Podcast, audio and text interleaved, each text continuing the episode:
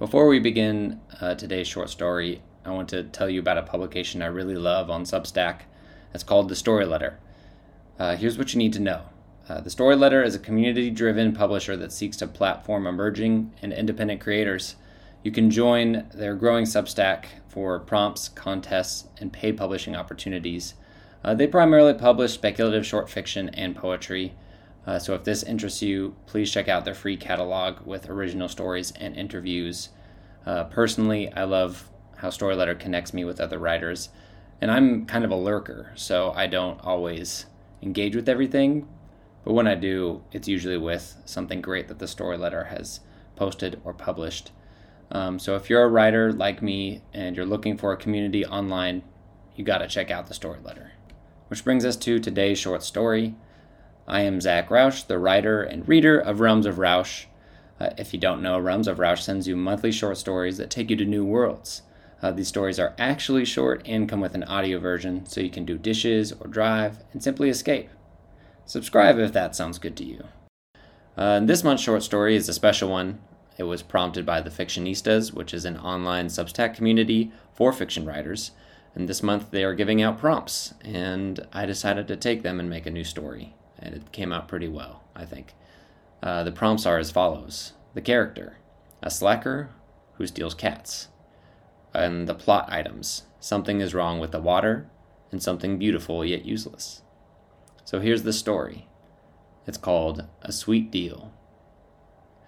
A sprawling parking lot sits empty. Empty except for a dumpster, a wayward grocery cart, and an old boxy Volvo with its lights off. It used to be her mother's car. Joanna rolls down the window, the old handle squeaking. Inside, light flares briefly. She exhales the cherry flavored smoke, coloring the dusk with haze. Easy, light, beautiful Swisher sweets. Meow. Don't you worry, Mullet Jim is always on time, surprisingly. Meow. I do like you, but times are the way times are. The water isn't quite water, and only your kind can tell the difference. Meow. A rusted, bumperless Jeep bounces down the rough road on the other side of the lot, the abandoned department store doors catching the light in jagged reflections. Here we go, Joanna says, puffing. The Jeep skids to a halt. Mullet Jim rolls down the window and puts his silver bug eyed shades on his head. His partner spits into a cup. It smells like old beer and old rugs and aunties with beaded chains for their glasses. Is that what mullets smell like? Hey, Joe, you all right? Mullet Jim asks. She shrugs. Where'd you get the gato? Doesn't matter where. Mullet Jim's friend, Buddy or something, says, Don't you, like, feel bad about stealing them kitties? Better than working at Slappy Joe's or Eggtopia. Jim clicks his tongue. No doubt, girlie. All right, we got 500 bones for you. Joanna groans and replies, I told you I don't want money. I asked for the other thing. But he says, Is it 'cause you ain't paid taxes? Quiet, idiot, and don't get all fussy, girlie.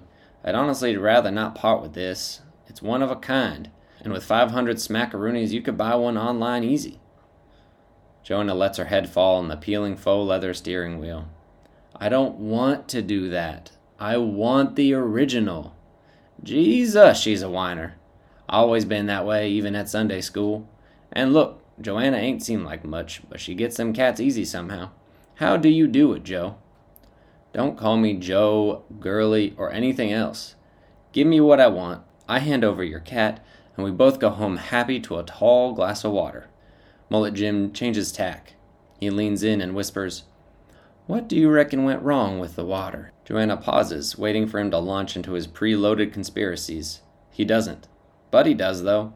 You know it's them government lizards, them goddamn elitists trying to take the very substance out of his hard working, proud Ameri- Ow! Would you hush it? I'm trying to listen to someone intelligent. Joanna says, I think what the scientists say is about right. Subatomic distortion, where something upsets the molecules, makes it impossible for the water to work with the body, or the body to work with water. Like 20% of water is hydrating now. Might have been caused by a wave from space might have been CERN dicking around. Could well be the government. Jim smiles and nods. And no one's gonna claim they did it. You two are just like the elitists, Buddy mutters. Meow. Mullet Jim slicks back his hair. So, Joe, 500 clams for that. Don't call me Joe and make some sort of negotiation or I'm out of here. Why are you being such a hoarder? The last words get muffled as Jim rolls up his window. He and Buddy enter into a furious spate of arguing that makes the Jeep rock from time to time. Joanna lights another swisher. Peach. Meow. Meow. I know, baby, I know. We'll get you out of there soon. A tug on Joanna's heartstrings. Had her mother said the same thing long ago when this was her car? Before you needed cats to tell the difference between wrong water and good? Before people started dying of undetected dehydration? Jim's window squeaks, his eyes shining. We'll play ball, Joe, Joanna, but only 'cause we've known each other forever.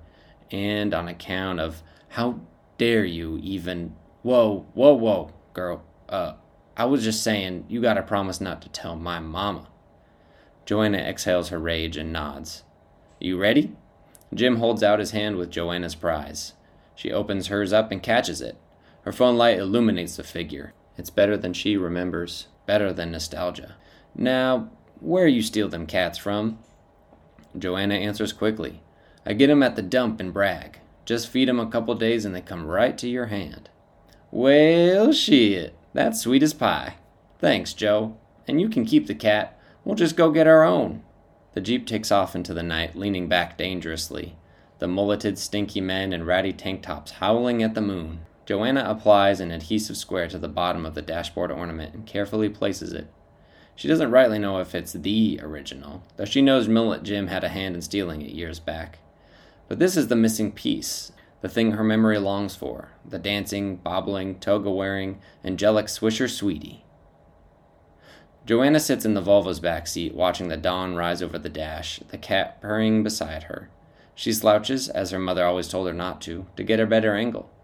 It was the same as her childhood the stale smell of sweetened tobacco and old cloth seats, the beautiful woman swaying slightly, holding a cigarillo up to the heavens. I miss you, Mama. I miss our drives. I miss everything but I know I got you with me, and now I think I'm ready. Meow. The cat looks out at the wide horizon from her perch on Joanna's lap. It's a flat and endless and beautiful world in the new light. Joanna puts a car in gear, lights another cigarillo, and drives off, hungry for more. And a bit thirsty. Literally, too.